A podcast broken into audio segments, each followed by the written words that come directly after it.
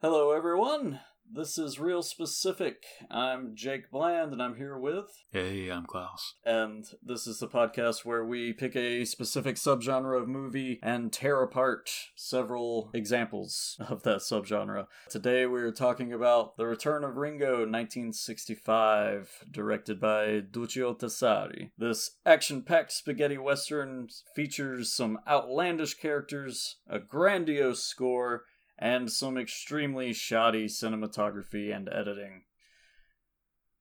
Well, let's get into this before I decide to quit. let's do it. I'm about to murder a bunch of Italian names, but today we're talking about The Return of Ringo 1965, directed by Duccio Tessari. We'll go with that. I'm glad you said names after that. Just like BT Dubs. yeah, we'll we'll we'll go with that. Uh, starring Giuliano Gemma, Gemma Gemma. I don't know. G E M M A. We'll go with that. These two did a couple of movies together with uh, Giuliano playing Captain Montgomery Brown or Ringo in all of them. Uh, a Pistol for Ringo, also 1965 and at least one more Ringo film, I believe. Klaus, I don't know about you. I didn't really care for this movie. it was it was a movie. It was a movie. That that's a great description. I like, I like the second half a little better. Like when stuff th- starts to happen, I'm like, oh, that's what's going on. Okay, I understand this. Well, I, I felt there was enough action throughout to like keep my eyes open, you know, like I wasn't falling asleep or anything during the first half because there was some shooting and killing and stuff going on, but I don't know. Uh, I didn't like the protagonist enough to give a shit. Yeah, I I can feel that. And I think maybe it's cuz I didn't see the first movie. I didn't understand why until maybe halfway through the movie, like what he was trying to do and how. Like I was just not clear on it for a while. So I got curious. I've watched The Return of Ringo twice now, um, and I'll basically be watching it a third time to pull quotes from, or to pull sound bites from later when I do editing. but I got curious last night, and I didn't have much to do, so I was like, all right, let's watch A Pistol for Ringo, which was the first movie made with this guy and this director, and we'll we'll see if it ties into the second one or if I'm missing something from the first one, what the hell's going on. Um no. All this pretty much all of the same actors that are in The Return of Ringo are in A Pistol for Ringo, but everyone's playing a different character than who they are in the second one, except for our main character. and I mean everyone. Like Ringo's wife in The Return of Ringo she's playing a woman who is engaged to the U.S. Marshal slash sheriff of the town in A Pistol for Ringo. The the the second in command bad guy in The Return of Ringo is the main bad guy in A Pistol for Ringo, has a different name, and runs his own gang of I feel like we talked about this a little bit with the good and the bad and the ugly this seems to be a theme like in some of these movies where they this isn't that uncommon. I don't know why someone thought it was a good idea because it seems really confusing to me. Well especially especially because like i don't know if it just started in the 60s or not the 60s but in the 70s but when when you have a a series of movies you don't want a similar or a same actor playing a different character within the series like right. that's a big no no and I think that kind of started in the 70s and 80s. Like there are examples of course where people break that rule. But generally speaking, you don't see the people breaking it, especially if it's a big series that a lot of people watch. like, yeah. Because it is confusing as fuck if you go back and watch a lot of the movies. Uh, like we said, The Good, the Bad, and the Ugly, Lee Van Cleef was in uh, for a few dollars more as a bounty hunter that teams up with Clint Eastwood's character. And then he shows up in The Good, the Bad, and the Ugly as Angel Eyes. interesting tie-in Return of Ringo. They call Ringo Angel Face. Did you notice that? No. They they don't do it as much in the Return of Ringo, but in A Pistol for Ringo, they call him Angel Face throughout the entire movie. And I I guess it's just a way to refer to gringos with blonde hair. I I don't uh, maybe. know. Yeah, that makes more sense. I was trying to figure out so like sometimes in myths and, and our history, like you have these mythic figures like Ragnar Lothbrok and people like that. And sometimes people will argue or attribute these stories to the same person when really it's multiple people that are doing it. And I thought it was something to do with that, but I guess yeah, blonde blonde white dude in the desert. I guess makes sense. and it it also doesn't really make sense to me that these Italian filmmakers, I know they're doing American western movies is what they're trying to do.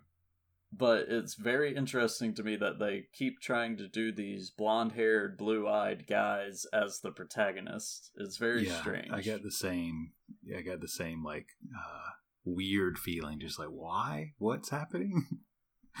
but yeah, there's some fun parts of the movie though. Like, there's some cool imagery that I really liked. Oh, absolutely. So let in order to get to all that, let's just run through the plot of the Return of Ringo really quickly. So we meet Ringo as he is getting back to his hometown.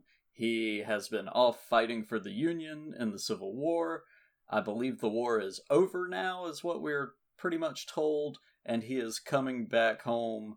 Uh, apparently, hasn't been seen for something like nine years or 10 years or something like that. And they even talk about it as if as if the war had ended a long while ago. Everyone else from the town that went off to war has come back and he's he just never showed back up for whatever fucking reason. He finds out that his his home estate which apparently by the way ringo's family just like ran fucking everything around here just, I yeah, guess. just loaded once you realize that house was his, you're just like, what?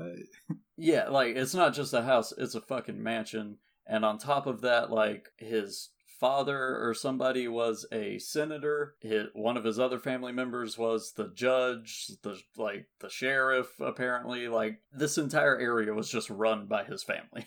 He comes home, finds out that pretty much all of his family that was there is dead. That his home and his wife have been taken by these Mexicans who showed up, said that this town was part of Mexico and that it belonged to them now. They're going to run it. Gold Strike, they come in, they say they're taking control of everything. Uh, pretty much anybody in the town who stands up to them, they just kill them outright. That's the end of that. Ringo decides he's gonna stick around town, disguise himself as a Mexican man instead of a blonde haired Union soldier. As anyone would do in those circumstances. I mean, this is the first thing that pops in your head, really. Yeah, and I mean, you know, brown face, totally okay because it's not blackface, I guess. I guess. I mean.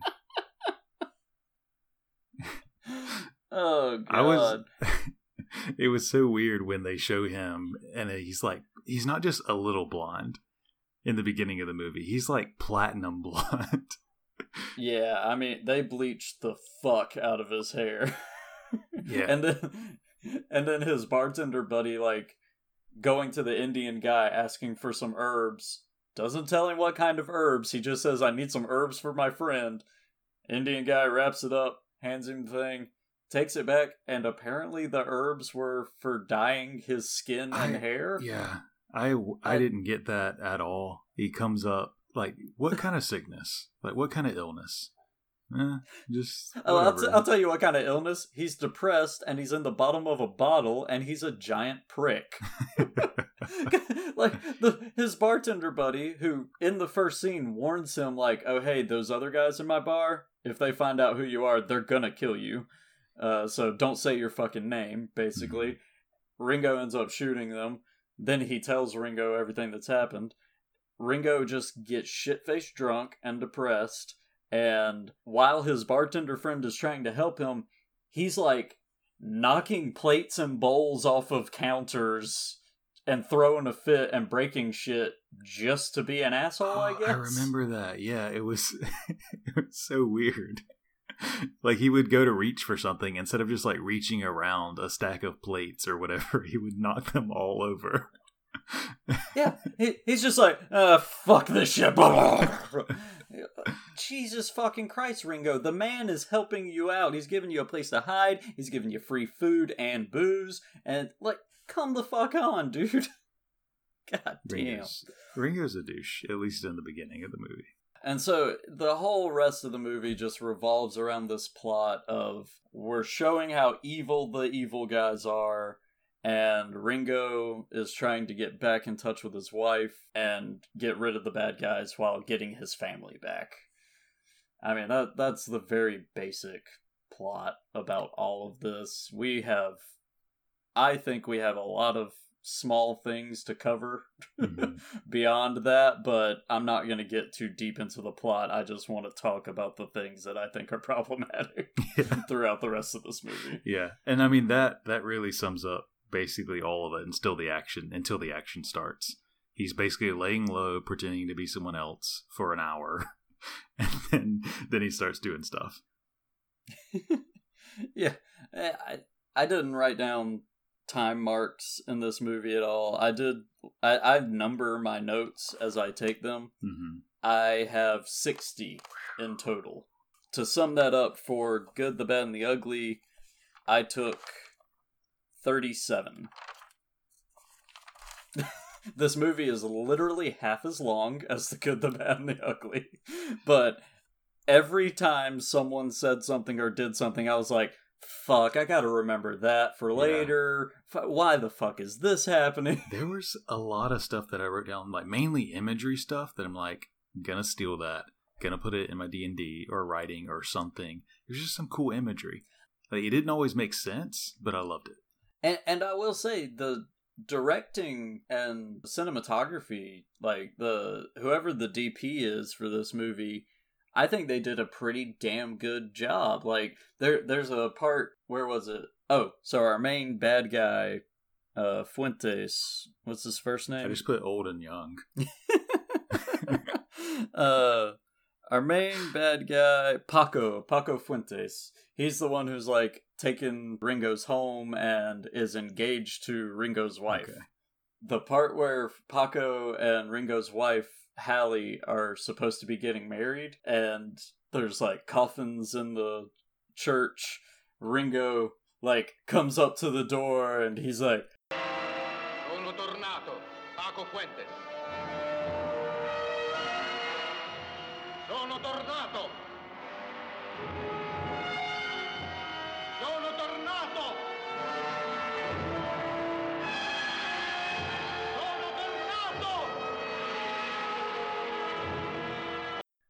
But as after after he says that, or as he's saying that, he like fades into this cloud of dust that just blows up around him as if he were a ghost just disappearing or something Yeah, like that. it was very like implying he's returned from the dead and he's wearing his uniform. Like he put it back on just for show, I guess, a fear factor, IDK, but he did it.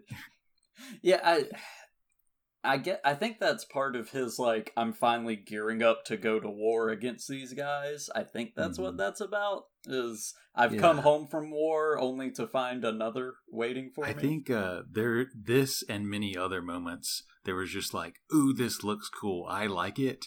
And you kind of just have to dis- like suspend your disbelief cuz it doesn't always make sense, but it looks cool. It sounds cool.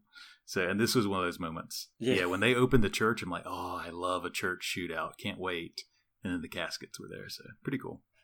So after now that I've gotten to mention the movie looks very good. The I think the biggest problem with the look of the movie is that the entire thing takes place during what I call a hurricane, which is Yeah. uh, a hurricane of just hay blowing everywhere all the time for no reason. That was my, uh, I think my second note I wrote down. my first was very blonde plus a twitch because he because that was true. The second note was like everything flaps, the doors, the windows, like everything flaps a lot. Like it just keeps going. Yeah. And then the third note is Flower Hobbit, who washes his feet. okay, we'll we'll get to uh shit. What's his name? uh, Morning Glory. Morning Glory. Yes, we will definitely get to Morning Glory. But yeah, I I don't know what the fuck all the fucking hay and straw blowing around was about because every time we're outside, there's just shit flying across the screen, and it was distracting and it made everything look stupid. Mm. But beyond the photography, we have to talk about the music. I know you had to notice the music throughout this movie. I actually really liked the music, and it sounded very familiar, but I didn't figure out why. So, once again, the guy who did the music for A Pistol for Ringo, The Return of Ringo, also did the music for A Fistful of Dollars, For a Few Dollars More, and The Good, the Bad, and the Ugly. This man has a fucking list of credits that is unreal. I'm trying to see if I can find his name real quick because he deserves to have his name said anytime he's mentioned. Ennio Morricone? Is that it? Yes. It, what, is, what is it? Ennio? Here, I'll write it down. Ennio Morricone? Mor- Morricone? Yes, Neo Something like I believe, is or Morricone, something like that. I don't know. I don't know fucking Italian. I'm sorry for murdering these names. However, Morricone, fantastic music. Here's my problem with it though.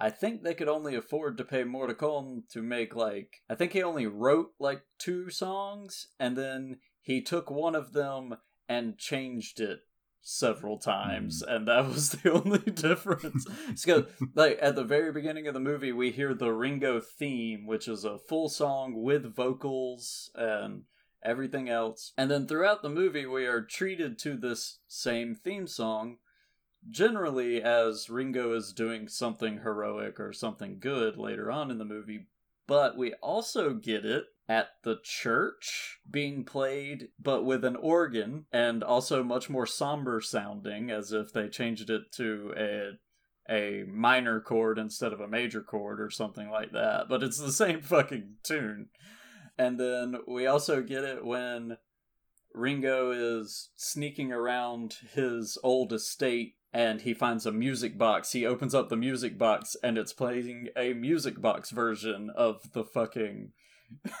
of the main fucking song for this movie. And it's it's just so weird to me like how we we've got two songs but don't worry this one of them will change it 3 times. It'll be fine. They were good songs, but man, did they milk them. I do like that um, this guy's music is so like iconic. You could open a film with just bl- just black. You can't see anything, no visuals, and play one of these songs, and you're like, "Oh, this is a western movie." You know immediately. Yeah, I, he really had his like finger on the pulse of what music would make you visualize something or just even add more more emotion to whatever it is we're trying to show on screen. He had he had a really good way of working with that, which is good because our our main actor wasn't going to carry this thing on his own shoulders. That's for fucking sure. yeah, who Giuliano Gima? Isn't his name? Oh, I thought his name was also Montgomery. Oh, that yeah. no. What else is there to talk about? I, I will say uh, the main henchman for Fuentes, whose name is something name is also Fuentes, right? Esteban Fuentes. Yes, Esteban was freaking awesome. yeah, yeah, I liked him a lot. I mean, he- I thought he was the main guy for a while, actually. Yeah, well, he had more of a presence than Paco for sure. Like Paco had a great villain face because he's got that like slicked back hair that almost looks like a helmet. Like he could just kind of take it off and set it to the side somewhere. Esteban, on the other hand, man, he's got that big glorious mustache and the kind of long, like weird bowl cut almost type of hair. Like he, he's freaking Yeah. great. He's just smoking and drinking throughout this whole thing and screwing the town whore. Who do you want to get to next? Who's a who's a good character? Let's see. So I think some interesting stuff. I'll just run through it, not necessarily recorded, but like there was the bar fight with the flower in the gun, which I thought was cool looking. I don't know, it didn't make sense. It, it's a little Um, American '60s imagery, but in the American West, which is weird, but also it was like dramatique, but like I don't know. yeah. I mean, I don't know. It was it was a little odd. Uh, oh, I do want to say, fucking Ringo is terrified of tarot cards. Jesus fucking Christ. Yeah, flips the table. yeah, like uh, so the the town whore who is uh, Rosita. She she's always telling Ringo like, "Let me bring out the cards. I'll read your future." Da da da da da. And every time he's just like, "Bitch, stay away from me with that black fucking magic." Like, I, Yeah, is he afraid? Like, is the idea idea that he's afraid that she's gonna figure out who he is? Like, that I think don't- that's the implication that we're supposed to Yeah. get. But I, oh, it just plays so was weird. So Another, just to run through a couple things we may or may not want to talk about. Uh, during the dinner party fiesta, uh, Esteban Fuentes lights his cigarillo with the candle. I just like that was cool. Um, when they almost or when they do catch Ringo, he pretends to steal. Like these guys will kill you. Like that isn't a good idea to get out of this. That's a plot point I want to bring up. So at, at this point, he's pretending to be working with Morning Glory, who's a florist. Paco tells him like, Grazie, Myosotis. Sono degli splendidi fiori. Sono contento che ti siano piaciuti, mia cara. E sono soddisfatto di te, Myosotis. Bravo, hai fatto un ottimo lavoro. Tu e il tuo aiutante potete fermarvi stasera alla villa per la festa. "Hey, you two stay for the fiesta and you know hang out at at my giant mansion," which is technically Ringo's. And so Ringo sneaks off upstairs uh, to actually. I, I don't know what his actual plan was, but I guess it was to see his daughter that he didn't know about until recently. Little tiny blonde girl with ringlets, you know, whatever. Shirley Temple. Yeah, yeah. Um so first big problem with this movie and when I saw this in the movie I was like, what the fuck are we doing here? Which was naked little girl ass. Klaus, what was that about? Tell me because I don't fucking know. I have no idea. I thought maybe just so he could like tuck her in. I don't. I have no idea. It wasn't necessary. and, and and the way the way he reaches to cover her up is even more awkward because he pauses. Like, all right, so he walks into the room. Little girl is dead, fucking asleep, uh, face down on the bed, and her dress has flipped up, showing her entire naked ass. Thank God her legs were together because we would have seen a lot more of a little tiny girl that nobody wants to fucking see. Don't know why this was done. Anyway, he walks over, starts to reach to pull her dress down and cover her up, pauses, and then does it. Which just makes it weirder. yeah, and what's more weird? Okay, he finally does tuck her in. Okay, fine, good. Wife comes in and she's like, "Uh, who's in here?" And she's remarkably calm about it. about some stranger in the dark standing over her child's freaking cradle. And, and I feel so bad for this actress, especially after watching A Pistol for Ringo, because in A Pistol for Ringo, she is a full fledged character. And she's a good actress. Like, she goes through so many different things and has to put up with so much bullshit in that first movie. This movie, she is reduced to being trophy wife number one of the town, and she does Damsel in distress. nothing. Yeah. Yeah. And so this scene where she comes in, who the fuck's in here? And he finally steps out of the shadows and she realizes who he is.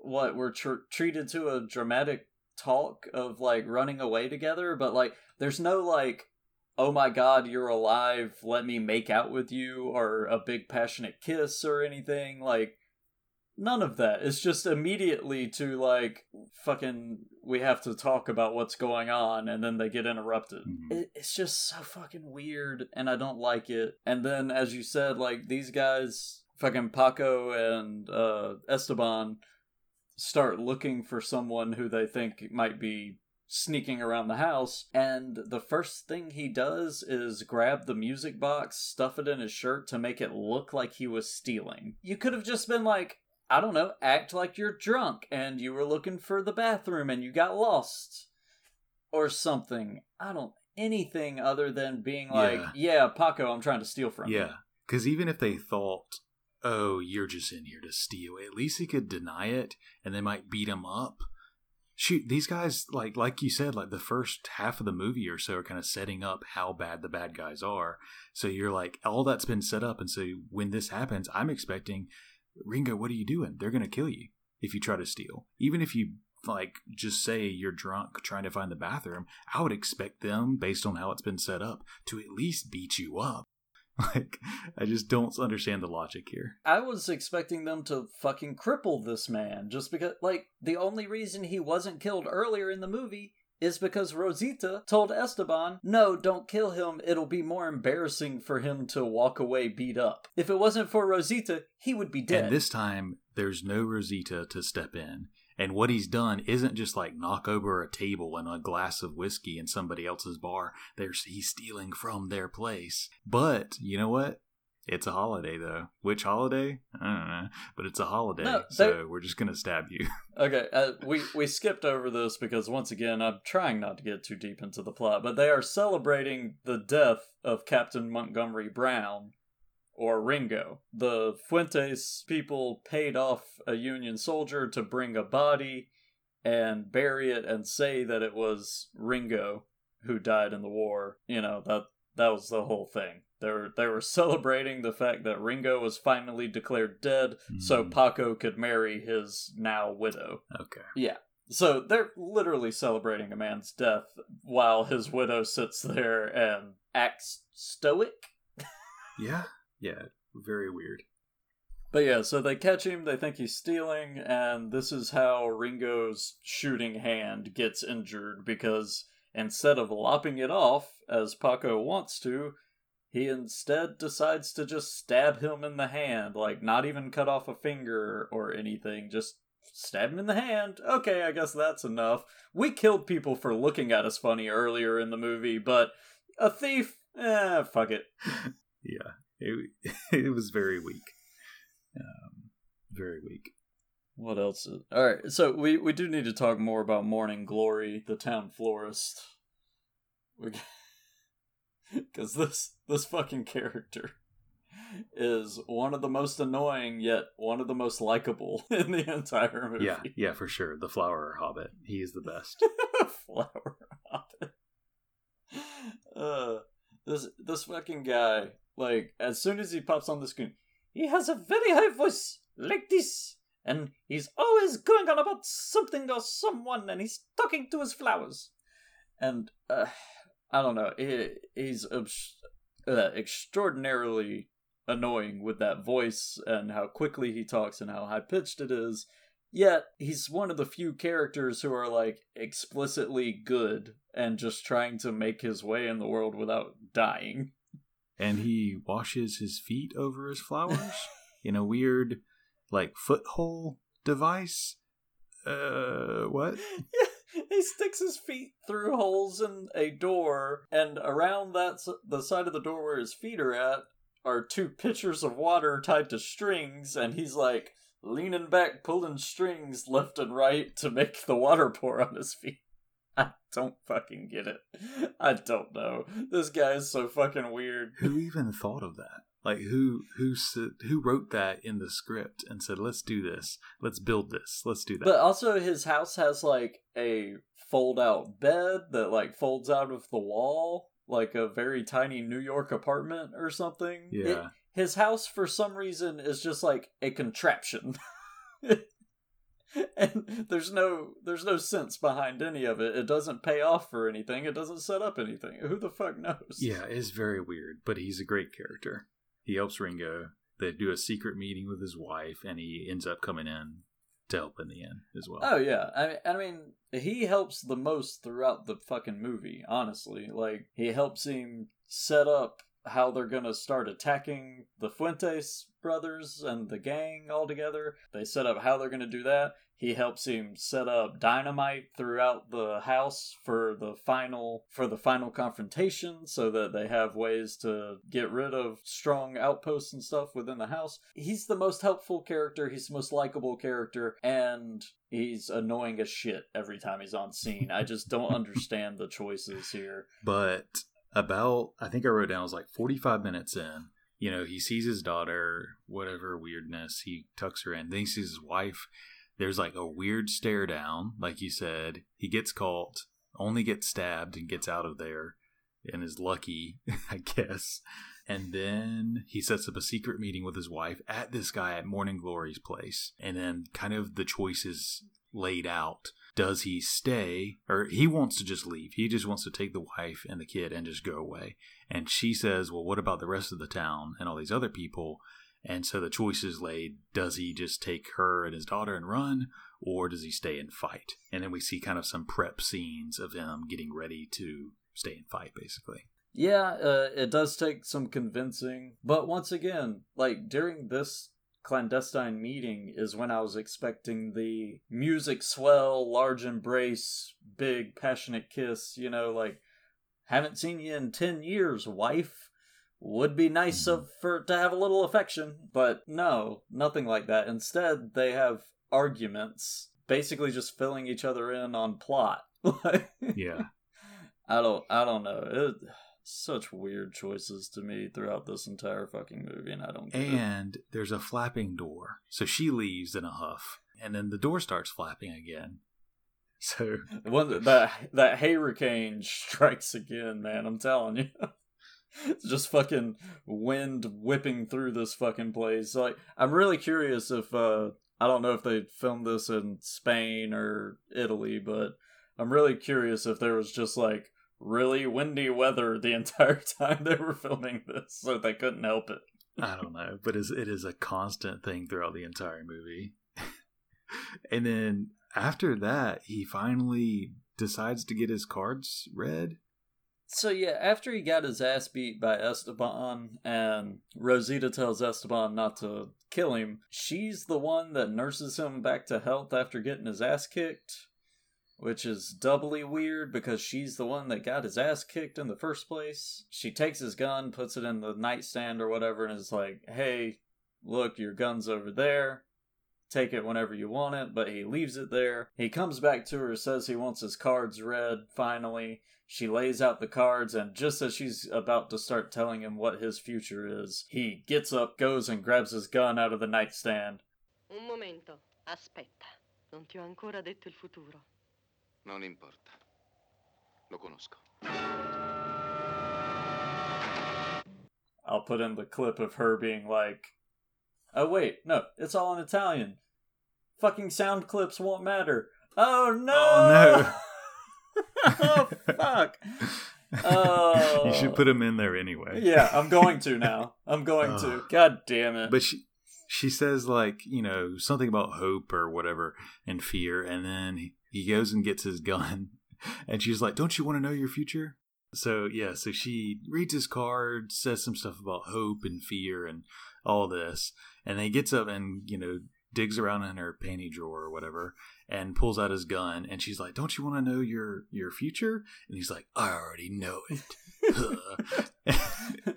but I already know my future. I'm Ringo. like I, I, I will say that like he's not playing the he's not playing the man with no name character by any means. Like instead of being a dark mysterious guy, he's a very charismatic this is what I do kind of character. The problem is Mhm. you don't see it very much in the first half of the movie because he's depressed and drunk. yeah this is when he finally like okay this character is actually going to take charge. He's going to do something finally about all of this. And here's when i started to like ringo a little bit more because before he just was complacent and didn't really do anything. And once again, I totally recommend going and watching A Pistol for Ringo because the Ringo character in that movie is so much more fun and he brightens up the screen and he's smart. And that's also where he comes up with his fucking catchphrase that I hate in this movie which is Poi ti spiego. Oh yeah, I'll explain it to you later. Yeah, yeah. I'll explain it later, or I'll tell you later, or I'll explain it afterwards. He says it like 20 goddamn times in this movie. I'm probably going to go back and count how many times it's in there and then edit that in right here. I didn't count how many times he said the catchphrase because I'm not watching this entire movie again. Sorry.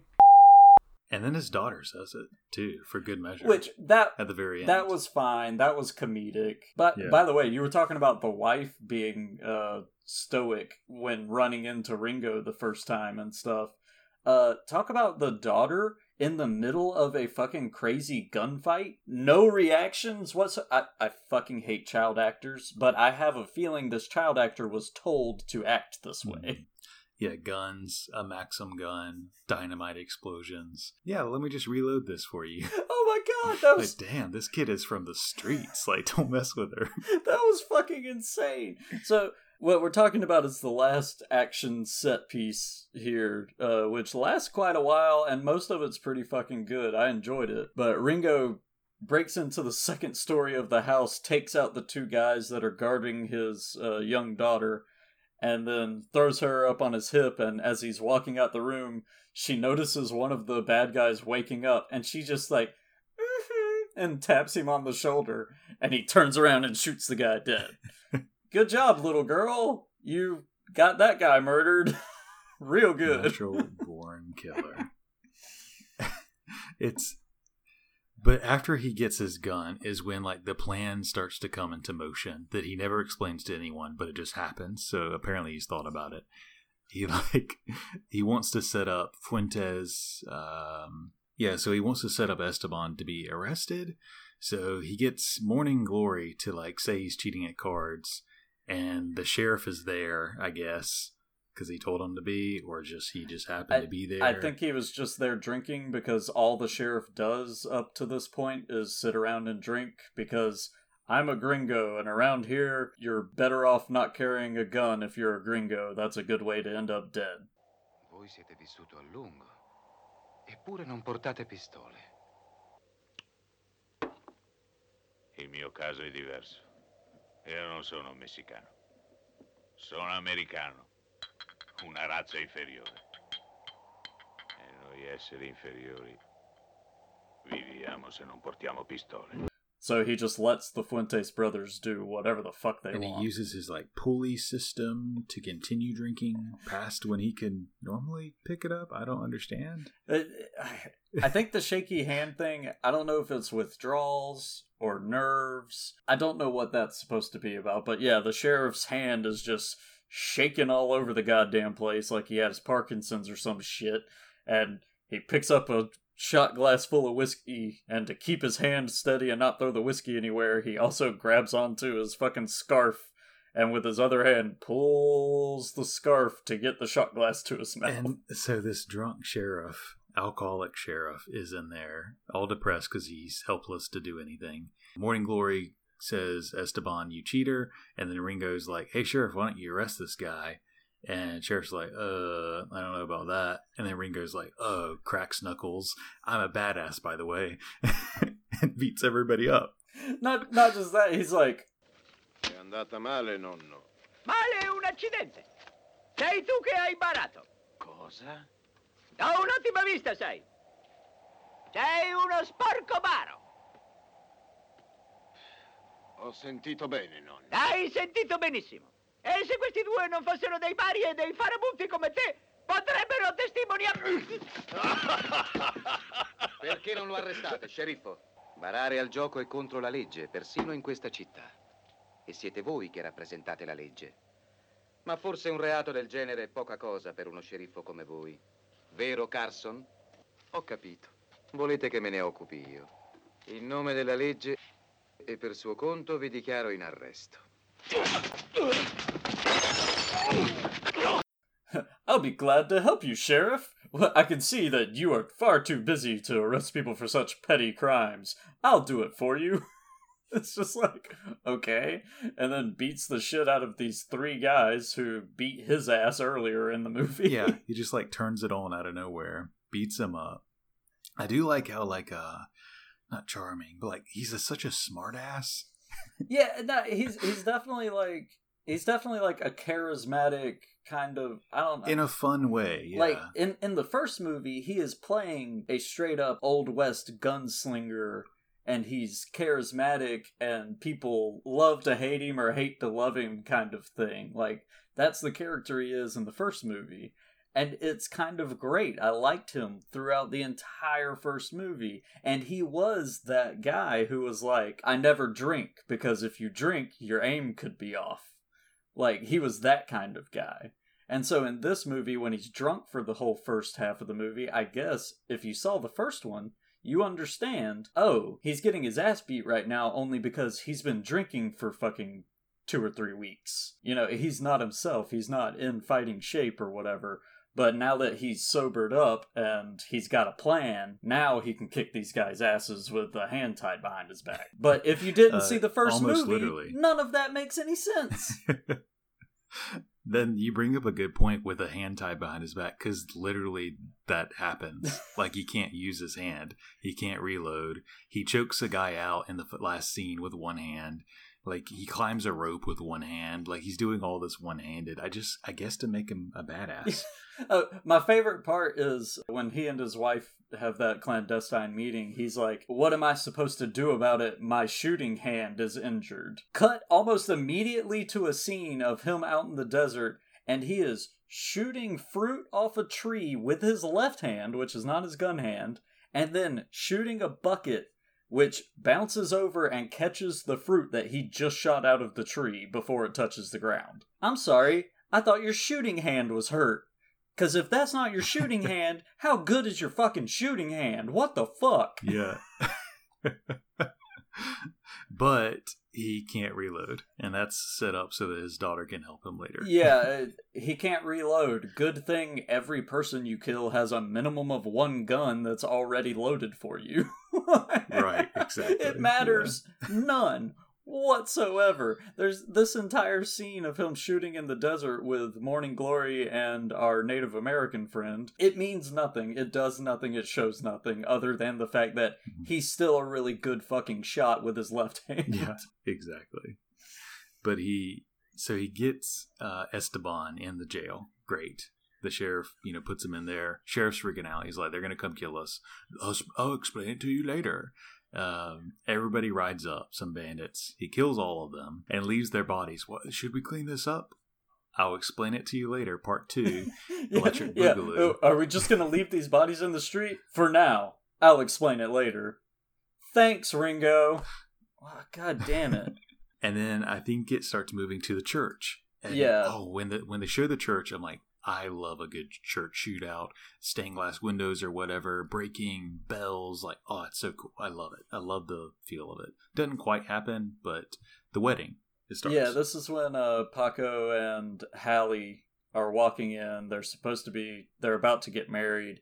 And as they walk into the church, there's what, three coffins just sitting up in the church? Two or three coffins um, that are Yeah. that are closed. Paco looks all confused at the priest, and the priest is just like, "Oh, I'm sorry, Paco. It happened very suddenly, and I couldn't get them out of here in time for your wedding." Blah blah blah. Paco's just like, "What the fuck ever? We're doing this wedding right fucking now." They start the wedding. They go through the vows right before Hallie is supposed to say "I do." Is when they get interrupted with Ringo doing his I'm back, I'm back, and fade into the ethereal nothingness of the dust Yeah. clouds. And you see Paco just like in fear. It's like such a I've returned from the dead moment. I did want to bring up I because I thought it was weird. I may be misremembering it, but I thought he doesn't come in until after she says yes.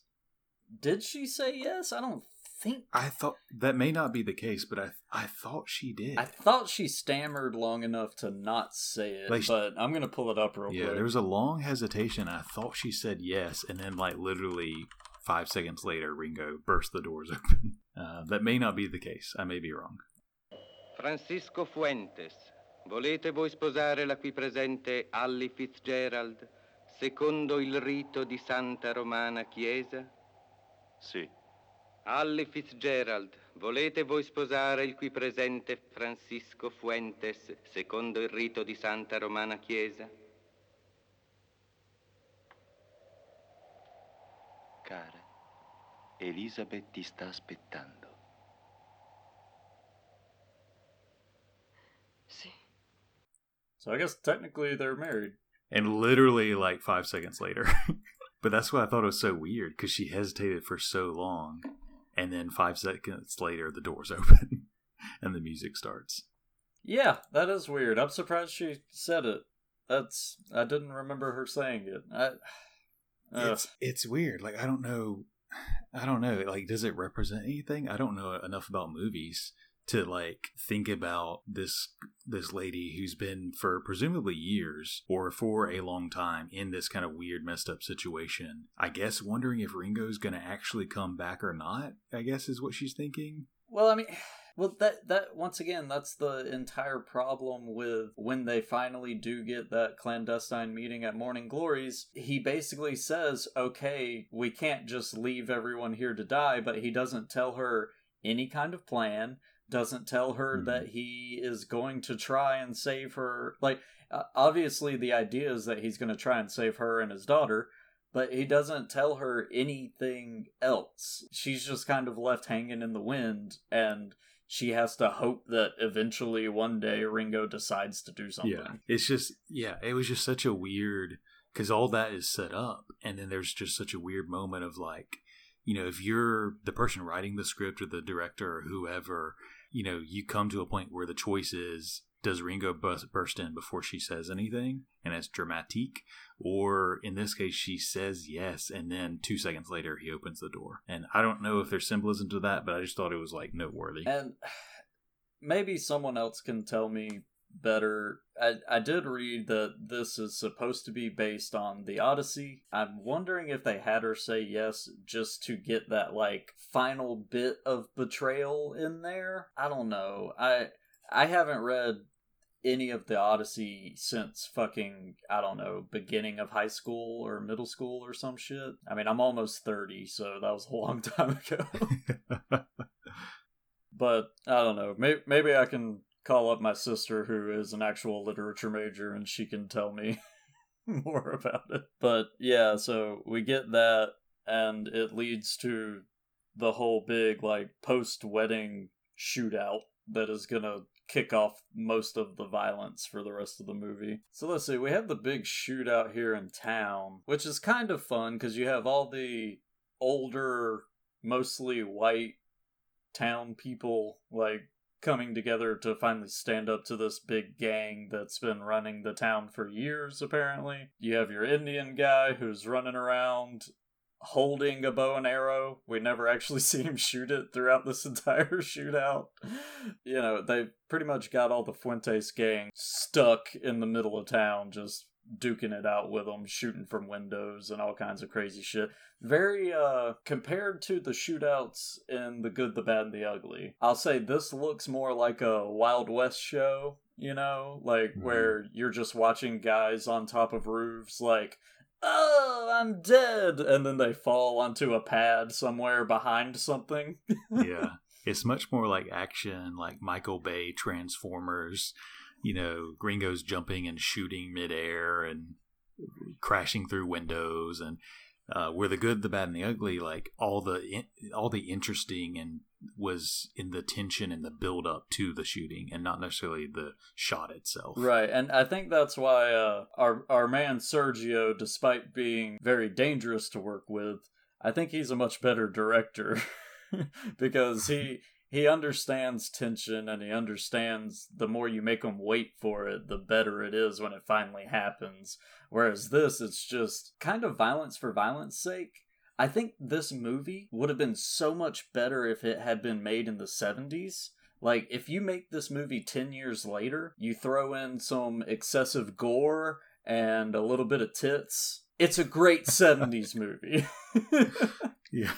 The shoot happens. Sometimes there's not even like smoke that comes off the jacket, like you'll see in other movies, um, or wherever they got shot, but they just kind of get shot and fly over and yell, and then fall down. like no blood, like Which is funny because early in the movie, there's blood like splattering the walls and stuff. Did you notice that? no. In in the first scene when Ringo turns and shoots those two banditos because they figured out he was Ringo. He shoots one of them right between the eyes, and you see blood hit the wall behind him, and there's just like a big blood stain back there and stuff. But then, as the movie goes on and the uh, fighting scenes get bigger and bigger, there's no more blood. You just see smoke coming out of the gun and a lot, a lot of this weird yellow smoke popping up from the ground and stuff. Like every time something is shot, there's just yellow smoke coming out of it. yeah, and this is like kind of a callback, but when you tar- started talking about the blood, I thought of it. In like one of the first scenes when he's, I guess, in that bartender's house who's taking care of him and he's drunk and he like sticks his hand in a pot of blood or like tea or corn syrup. I don't know what it is, and he pulls it out and his rings on it and he flips it That's off. the dye that he's going to use to color himself. yeah, I, I didn't get that the first time I saw it. I, I got it on the second viewing. but Okay, that makes sense now. But yeah, they're fighting. They're fighting in the city, in the streets, and things are kind of going well. But there's a lot of them, and they're outnumbered. and then there's Rosita's side plot, which I believe you wanted to talk about. that she lets Esteban out. I liked Rosita. I thought she was an interesting character. Very interesting. She was like kind of good, but made bad decisions sometimes, and I don't know. She wasn't a black and white character. Right. She's she's very gray and she's a weird character for this movie. I think, as far as the Odyssey goes, she's supposed to partly be playing the part of the Oracle or whoever that is. She she's the one with the sight. She's the future teller. Blah blah blah. But Ringo makes his own destiny, so he doesn't give a shit. And there's that whole thing wrapped up in it. But she's a whore that's been sleeping with Esteban every time they see each other in town but she still makes him pay. But they clearly have a thing going on. Like, it's more than just a transaction with them two, because he mm-hmm. clearly really likes her, and as we find out in this scene, she obviously actually has a thing for him because she goes to the jail, lets him out while all the fighting's going on. And tries to convince him to run away with her and just leave all this bullshit behind. Meanwhile, Esteban's like, Nope, there's that fucking sheriff. Pow! Right in the fucking, I don't know, chest or gut or something. Yeah, torso. It, yeah. it looks like it's in the chest, and I'm like, oh fuck, sheriff's fucking dead. But then he walks That's around for another fucking 10 minutes and kills like three or four more bandits before he finally falls down dead. It was yeah, it was interesting because he shot the sheriff, and then Rosita's like, "Okay, this guy's a bad guy now. I get it. I understand." And then I thought the sheriff's dead because he kind of gets shot, and I don't think we like he's semi off camera when he gets shot. A few like scenes or minutes later, he comes back and starts helping before he dies. He kills a bunch of people before he dies, as the banditos are running away back to the mansion. Before we move on with the plot, now that you mentioned he's kind of off screen when he gets shot, that made me remember a few other shots in this movie. I applauded the director of photography earlier. I'm going to retract some of that right now because I just now remembered several of my notes that I'm reading here. First off, when Ringo first introduces himself to Paco, he goes to the mansion and he's basically like, "Hey, Fuentes, I'm looking for work. I don't want to work too hard, blah, blah, blah. Or actually, no, he goes to his family graveyard and he's crying over his recently killed family members who were killed by the Fuentes brothers. And a guy just comes up on a horse, lassos him, and then drags his ass up to the Fuentes brothers at the mansion. And that's when he's like, Oh, hey, Fuentes, I'm here looking for work. You know, you didn't have to lasso and drag me. When that conversation starts, there's a shot, and it's several frames of just a tree, but you hear Ringo talking. And I really wish we were doing this in a visual medium so I could show you. show everybody this, but it's just a shot of a tree. You hear Ringo talking. It cuts to Paco. Paco answers him, and then when it cuts back, it's the same exact shot. The tree is in the exact same spot in the background, but now Ringo's in the center of the frame and he's still talking. Was that an editing mistake, or did you just not get that shot? So you had to put in some blank space to get the dialogue in there? I don't know what the fuck you're doing there. Then you have the sheriff who is halfway off screen when he gets shot. So we're looking the camera is behind the sheriff, and all you can see of the sheriff on the screen is his right ass cheek. and you see Esteban pull his gun and shoot him, and the sheriff just kind of falls across the screen. We don't know if he got shot in the head or the chest, stomach, who the fuck knows. We do see in just a minute or so that he was shot in the chest on the left side. Which uh, I don't know how you're getting up and walking around and talking and shit with all of that going on, but whatever. What else is there? There's there's at least one or two more shots in this movie where I was like, okay, who the fuck is working the camera because this shit is awful. There was one that I thought about. I don't know if it's necessarily bad, but just like noteworthy. And it's during the final like raid on the mansion Mhm. where you have the Native American guy and he's behind a tree and he's like, oh, looking, and he sees a reflection of like a bandito who's climbed a tree, I guess. And he looks at the water reflection, and that's how he spots him, and he shoots him. And the shot of him getting of the bandito being hit with an arrow, it starts with the reflection in the water, and then like pans up as the guy falls. I don't know. It's like an interesting idea. I don't know how well executed it was, but it was interesting It was executed very poorly because a a this is the only time we see the Native American fire his bow. Literally the only time. He's been running around half this fucking movie carrying this bow and arrow, and this is the first time we've seen him shoot it.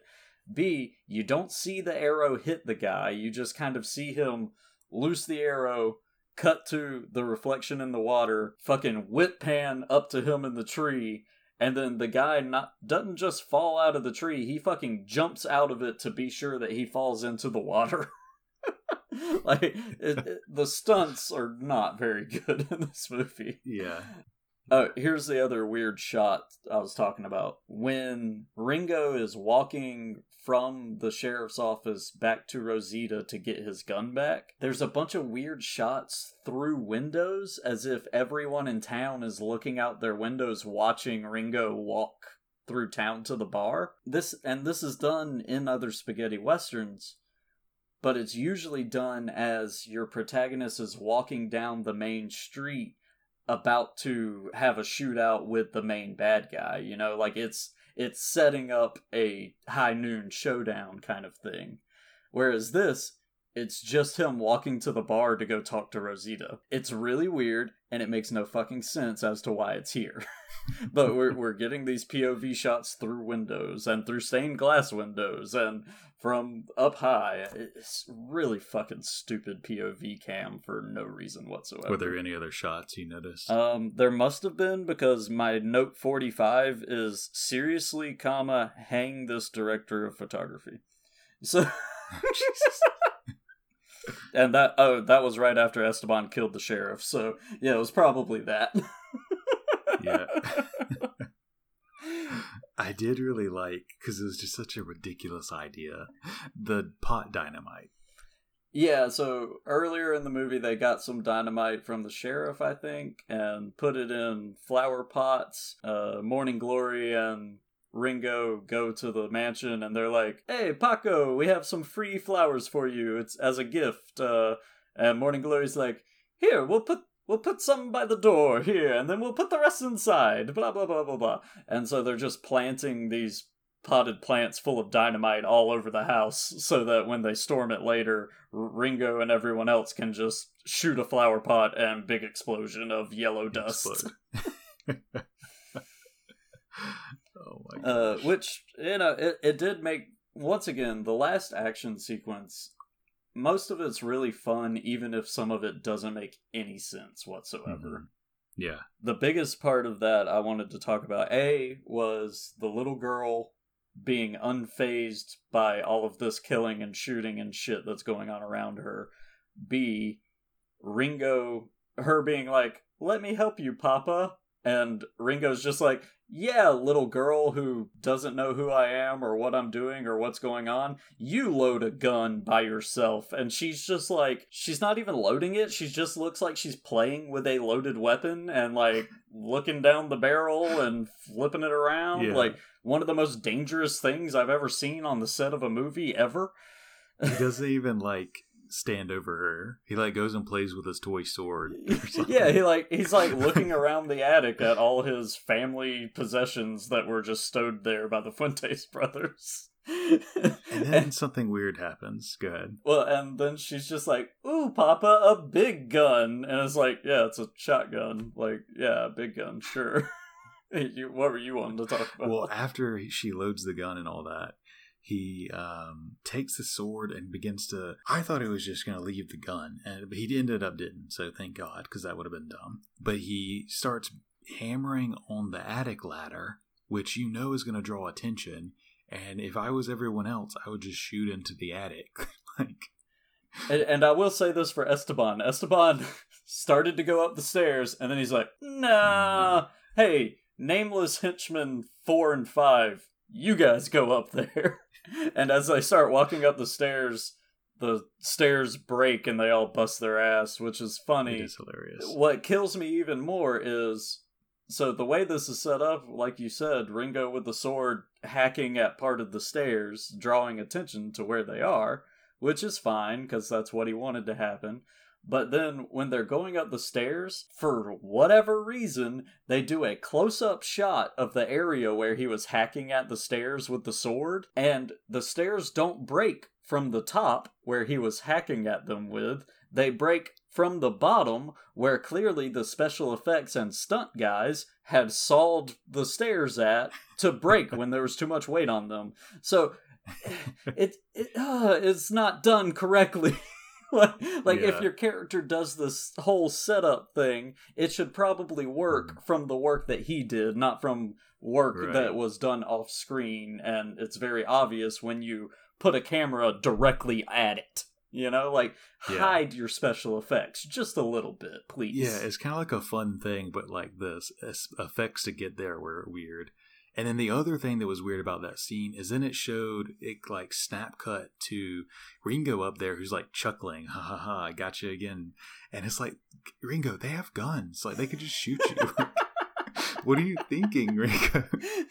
But they don't shoot him because he like jumps on the roof again or something. well, because he's the hero and he can't be shot. So Right, Yeah. yeah. Oh man. Another part during this whole action sequence is uh it's before they get to the attic actually, but Ringo and his daughter for well, he takes his daughter and puts her in a corner and he's like, "Here, play with this while I take care of them. That's safe." Cuz don't worry, all walls and tables and chairs stop bullets. So, it's fine. And he like goes into a room. This house is set up like a fucking labyrinth for whatever fucking reason. He goes into a room and Esteban and his group of men are looking for him and Esteban's like, "Okay, we got him cornered. I'm to me and some guys are to go in this door. Other guys go into the other door. They go into the same room. They know that they're going into the same room from different doors, and yet Esteban peeks around the corner and he sees the other door opening, which he knows his men are coming through, and he ducks back behind the corner as if he thought that was Ringo. And then his man does the exact same thing from the other side. And then they both poke their heads through and they're like, oh, it's just you. Oh, okay. it's like, you knew what you were doing. You knew where the people. W- Why are you afraid right now? There's no reason to be afraid. I love to in almost like Looney Tunes, like cartoon fashion. Like a lot of these things are like that. Like they don't actually make sense, but they're kind of stupidly funny. They open. I think it was this door, but they, but like you said, every uh, this mansion is like a labyrinth. Every room seems to has have two doors in and two doors at out. least, Every at room. least, like some At of some of them have like three or four. But yeah. It's weird. But they open the door to one of them, and then there's this dude standing there, this dead guy that's just like standing straight up and then falls. over. yeah, he's standing there like a mannequin, waits for the door to open, and then falls forward. Like there was nothing holding him up. He was just standing there. and when they're in this room that they came in from two different doors, Ringo sneaks up behind one of them and I think stabs him or something. I can't remember what he does. Maybe he just hits him, something like that. And the guy freaks out, fires his gun, and Esteban and all his men turn and shoot their own man because they're all scared apparently. yeah. oh god, it the, there's just so much that doesn't make sense, and it's fucking There's- outrageous. Yeah, and so the last couple scenes are like these fights continuing. The fight outside is like basically a bunch of people, but they're versus a Maxim gun. basically a machine yeah, gun a, type a big thing. butterfly Gatling gun is what Yeah. what we're shown, uh, which uh they eventually get rid of by shooting one of the flower pots, I believe. Isn't that how they take it out? Yeah, I think so. I think that's how they do it. Yeah, and there's several like times where the flower pots explode and like Yellow dust. Yellow dust everywhere. yellow dust everywhere. and then we get to the, and this is the part um i'll see i asked you a question earlier and we'll see if you thought about it um the showdown between ringo and paco Mhm. paco walks out and has his hands up and ringo instead of just shooting him hesitates a knife flies and then they go into a, like a fist fight Oh, brawl I, I forgot to mention this. All right, this is one thing that was set up early on in the movie, and I actually liked it a lot. Um, when Ringo is just getting into town, and Paco had recently killed a guy that had three brothers, and the three brothers are walking through the town for the funeral procession. When they see Paco walking into the bar, that they're gonna settle this the old-fashioned way and pull out their guns, and they're gonna kill Paco. Paco's like, I have no pistol. Would you kill an unarmed man? And they kind of hesitate. And that's when Paco pulls out the Die Hard knife, which is what I'm calling it. The Die Hard knife, which is somehow affixed to his back, right in the middle of his back, has his hands up, pulls the knife out, throws it in the chest of a guy. Esteban throws him a pistol. He finishes off the other two. So Die Hard knife was set up early on in the movie, and that's when we're treated to it again here in the final confrontation. Paco just like walks out of a bedroom as if he was taking a nap. And it's just like, what is all this shooting and explosions going on in my house? I don't know what's going on at all because I'm an oblivious idiot. And fucking Ringo hesitates, has his gun pointed at him, and once again, Paco pulls the diehard knife out, throws it at him. Ringo catches it with the stock, with the butt of the fucking rifle. which is silly but like kind of funny cool like cool for an action an action yeah, it, movie I I like that part. I think it works very well, but it does lead into this final fight, and this this is a fucking drag out. We're kicking each other's asses as hard as we can go kind of movie fight, and I love it. It goes on just long enough, I think. Like it, it doesn't drag. Like I mean, if you think about you know like Star Wars prequels where you have like I don't know twenty five minute fucking fights that no one cares Mhm. by the end of it because it's just been going on forever. And then you also have, like I mentioned in Good, the Bad, and the Ugly, where fucking, uh, what's his name? The Ugly kills his captor that beat the shit out of him in like 10 seconds, and it wasn't much of a fight at all. it's in between Yeah. This is. This is about the perfect amount of your main good guy facing your main bad guy, just beating the hell out of each other. i liked it the scene a lot too um, because they're fighting and it's an all-out brawl. Like they're breaking shit they're fighting and i love that they show them both getting like winded. Like i love when they show that in fights where like they're both exhausted. Like they've been fighting this whole time and now they're fighting each other and like it's exhausting. I will probably bring up this one fight scene many, many times as we go on through this podcast uh, because it's one of my favorite things in existence. Not this movie, but uh, in the show Deadwood that was on HBO for like two seasons or three seasons or whatever. There's an episode where like one gang leader's top henchman decides to fight the top henchman of the other gang leaders.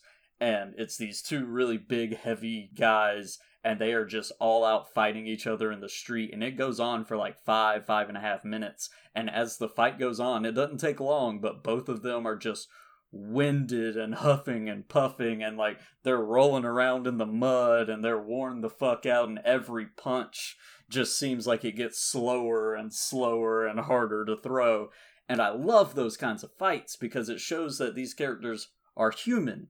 They're not actors who are trained and choreographed to fucking do exactly this punch at exactly this time. They are people who are trying to fucking kill each other because if they don't, they will be mm-hmm. killed. And that's that's what mm-hmm. this fight kind of reminds me of. It's a great, wonderful final battle until Ringo gets a hold of a pistol. or actually not even Yeah. a pistol, the rifle again. He gets the rifle back. That's right. Yeah, he gets the rifle back. Paco grabs, goes for the gun. Ringo gets his first. And every time Paco tries to shoot, Ringo shoots him. And this is when I asked you that question earlier. This is what I, I was yeah, I, I, as here. soon as you brought it up right here, I figured out what you were talking about because it's a it's a death of a thousand cuts. like, fucking Paco pulls up his gun. Ringo shoots him in his gun arm. Paco stumbles, falls down for a bit. He goes to shoot again. He shoots him in his other arm. like he's just he's just picking him off limb for limb, not not killing him, just fucking torturing him. And that's what reminded me so much of the Princess Diaries, which came out what twenty years after. Ah, yes, the? Princess Diaries, starring uh, Anne Hathaway. Wait. the Princess Diaries, starring Anne Hathaway as a teenager who finds out she's a Oh. princess. uh, you you Wait, did I say yes. Princess Diaries? Oh no! I, I know you meant the Princess Bride. I did. Robin Wright. yes. It was Robin. Damn it. No, uh, the you're talking about the end of uh, the Princess Bride, where Cary Elwes is stabbing uh, Lord Humperdinck in the arms and threatens to lop off his ears and his eyes, or no, threatens to lop off his nose, his eyes, his tongue, uh, but leaves him his ears and whatnot. Yeah, Exactly, and just like keep stabbing him like multiple yeah, times. just stabbing him in the arms and pretty cool legs so he can't fight back. Yeah. It was, and I, I'm almost curious if the Princess Bride stabbing in the arms and legs like that is kind of reminiscent of this movie specifically, or if that's tied back to something else that I don't even know about Mm. at the moment. So I, I I like that. I thought it was really interesting. Um, how did he actually die? uh, Just he burst open the front doors of the mansion where all the fighting is going on with all the other characters. Bursts open the front doors. His shirt is suddenly open all the way and untucked, and Ringo shoots him in the fucking back as he's running away, and he falls on the ground dead. It's like, there's our hero, ladies and gentlemen. There's our hero shooting motherfuckers in the back as they run away. And it's like very shortly after that where it's like they win. All the bad guys are gone. All the like damsels in distresses that they've been portrayed this entire movie are just like they've been in the woods the whole time. No weapon, just like bullets flying fucking everywhere. Rosita rides off on a donkey with uh, Ringo's fucking Union soldier hat. Fucking bitch stealing his hat. oh, I love it. I love it. And then the daughter gets in her little line of like, "I'll explain it to you." yeah. later." what is what does the mom say here? The mom's like, uh, Ma dove hai trovato questo vestito? Poi ti spiego, mammina. Poi ti spiego. They're so chill about it. The music plays up. The Ringo, you know, theme song Uh-huh. plays up. And she's probably like, you know, did you have a good day today, honey? or something. I will say this: uh, after Ringo shoots the guy, this is finally when the music swells. His wife Hallie runs in, embraces him, and we finally get that big, passionate kiss that we've been waiting for this entire fucking time. I saw a review uh, like saying that that specific reviewer still loves it, even though it's cheesy and expected and everything else doesn't work the same way for me. Like I know what we're getting out of this genre and everything, but even this was just a little too cheesy for me to be on Yeah, board it with. was uh, it was a funny like banter into the sunset thing, and then it just ends. Fin.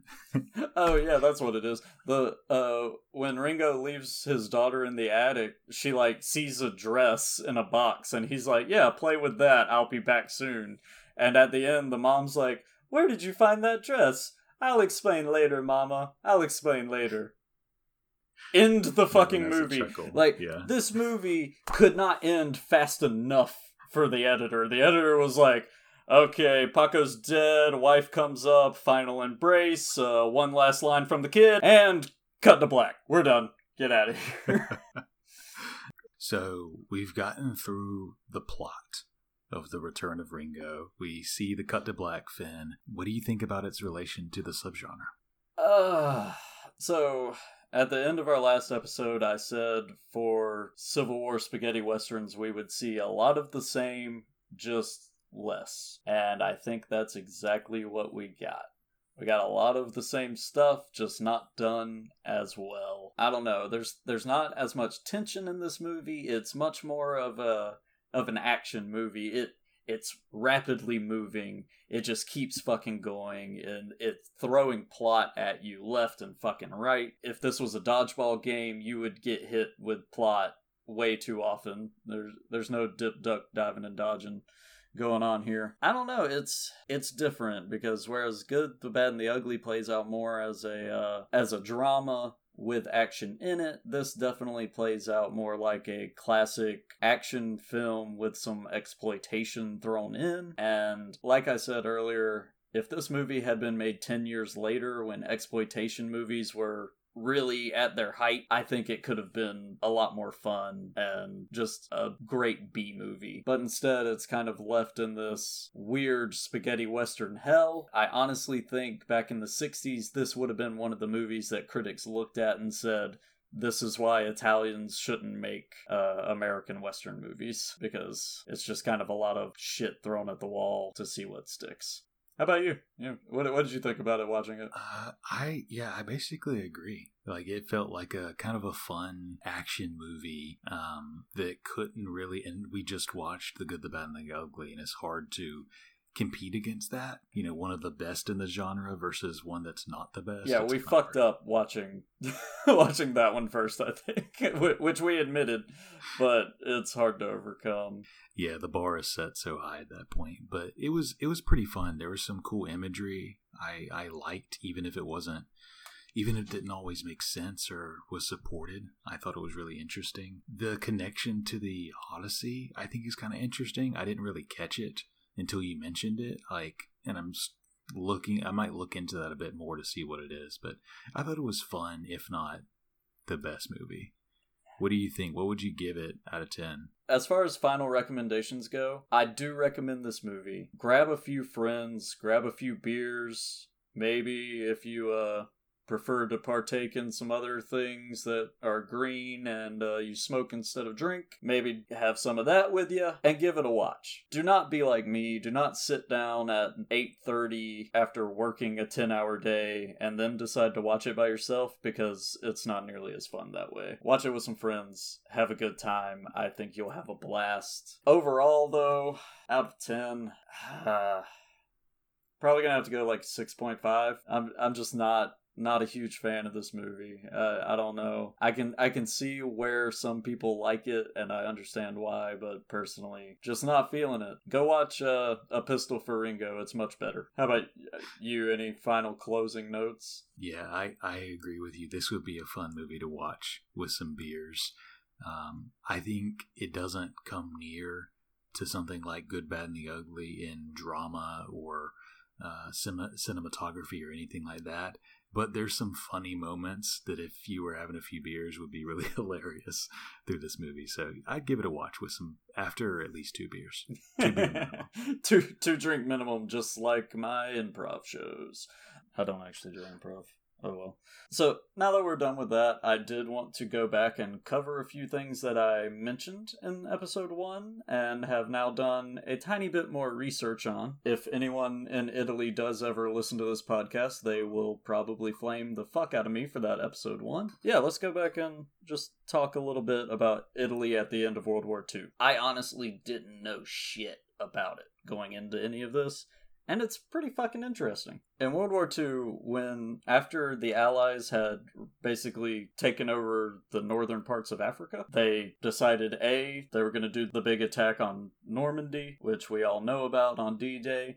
But they also decided they were going to commit some forces to the south of Italy, uh, specifically the island of Sicily, and go into Italy that way. So when the Allies came in and took over Sicily, suddenly Italians were like, okay, fuck this whole war thing. Like, and by the Italians, I mean the population in general. They were like, look, it was all fun and games when you boys were off killing people elsewhere, but now that it's inside of our borders, we're not such big fans. So the fascist regime actually held a council. Uh, I didn't realize it, but at the time, Italy still had a king, and they basically said to the king, "Hey, do what you got to do, get Mussolini out of power." And so the king straight up said, "Mussolini's gone. I'm replacing him with a different prime minister, which was an older gentleman who served in World War One." They did that, replaced him. I think I said this in the first episode, but just to recover it, the Nazis came down from the north, rescued Mus- Mussolini from prison, and set him up as the leader of a puppet state up in northern Italy uh, called the Italian Social Republic. And basically, the Nazis were like, okay, if the, uh, well, the Italians decided, look, Nazis, we're still with you, but we can't commit forces right now. But then at the same time, they were talking to the Allies and they were like, hey, Allies, we're not going to shoot at you, don't shoot at us, kind of thing. And so that finally, that was an armistice was declared between the Allies and Italy. And shortly after that was made public, Italy straight up said, we're joining the Allies and we're going to fight back the Nazis because at, by this time, the Nazis had come down and because the Italian forces had no leadership and they didn't know what to do, the Nazis just attacked the Italian armies and started taking their bases. And the Nazis decided, hey, if you're not going to really help us, we're just going to take all of Italy too. They even set up a freaking concentration camp inside the borders of Italy, which I had never heard about. And I mean, we're talking about thousands of Jews being rounded up. I think it was something like 8,000 Jews were rounded up and sent to camps in northern Italy alone, and only a few hundred came back alive. Uh, several thousand more in uh,